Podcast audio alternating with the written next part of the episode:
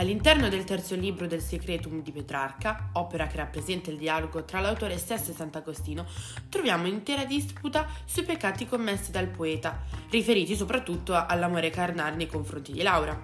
L'uomo però non ammette di aver compiuto errori, anche se di fronte all'autorità del santo viene messo fortemente in difficoltà e comincia a dubitare di se stesso. Ah, folle! Per 16 anni hai alimentato l'amore che provi per lei con false lusinghe. Sei infelice e provi piacere nel tuo male. Eppure, quando arriverà il giorno in cui morirà, ti vergognerai di aver legato il tuo animo immortale al suo corpo caduto.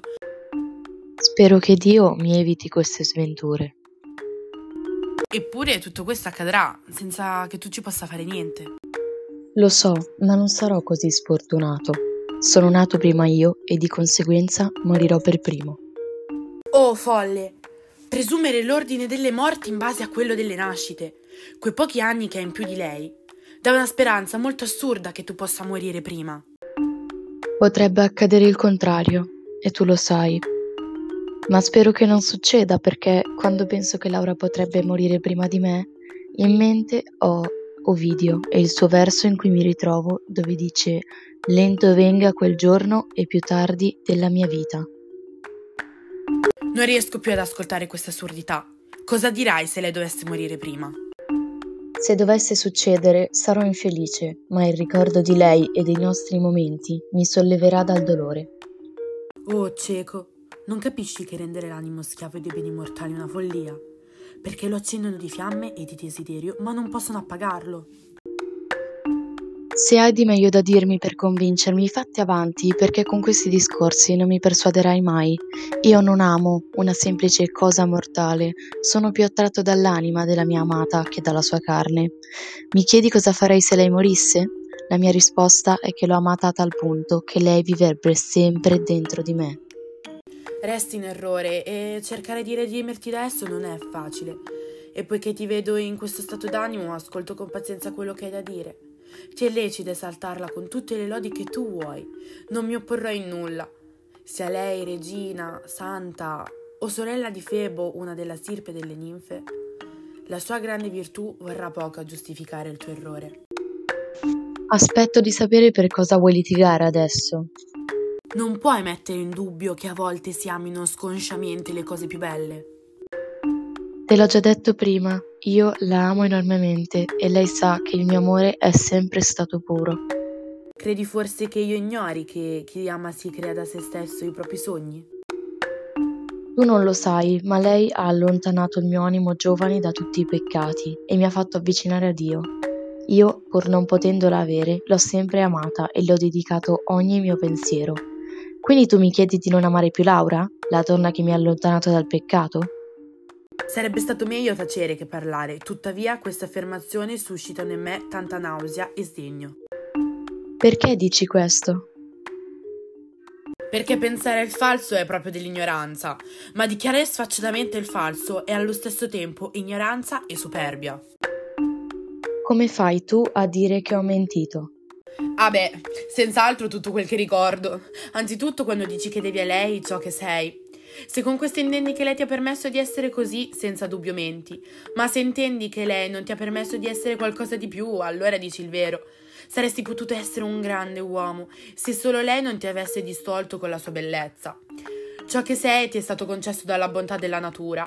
E quello che saresti potuto essere ti è stato tolto da lei. Anzi, sei stato tu, lei è innocente. L'unica cosa che hai detto di vero è che lei ti ha indotto a innumerevoli fatiche. Ripeto, questa è l'unica cosa che hai detto di giusto. Ma che grande compenso trovi in tutto ciò?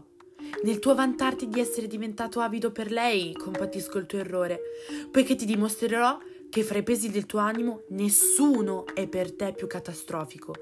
Ma il tuo discorso ancora non è arrivato a quel punto. Non mi aspettavo che tu fossi in grado di ferirmi così. Comincio a dubitare dei miei pensieri. Costei che tu esalti e che dici che le sei debitore è la tua rovina.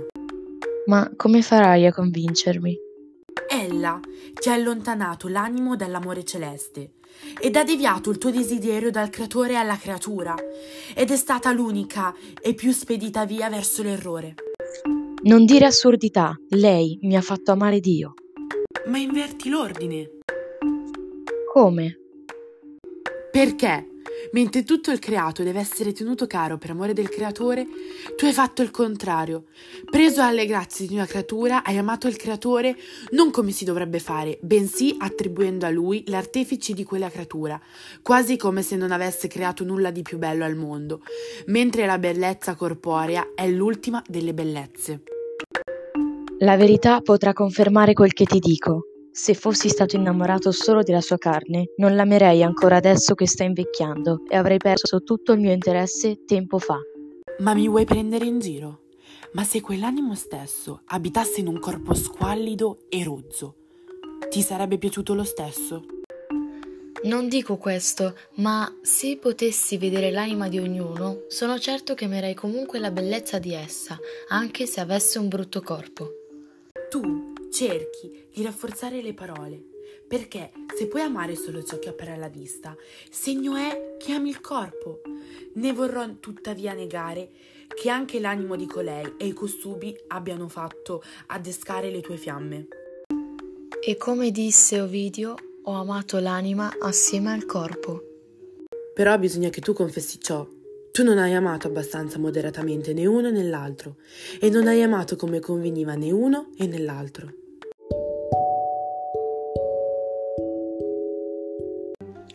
Dovrai torturarmi per farmi confessare quel che vuoi. È un'altra cosa ancora.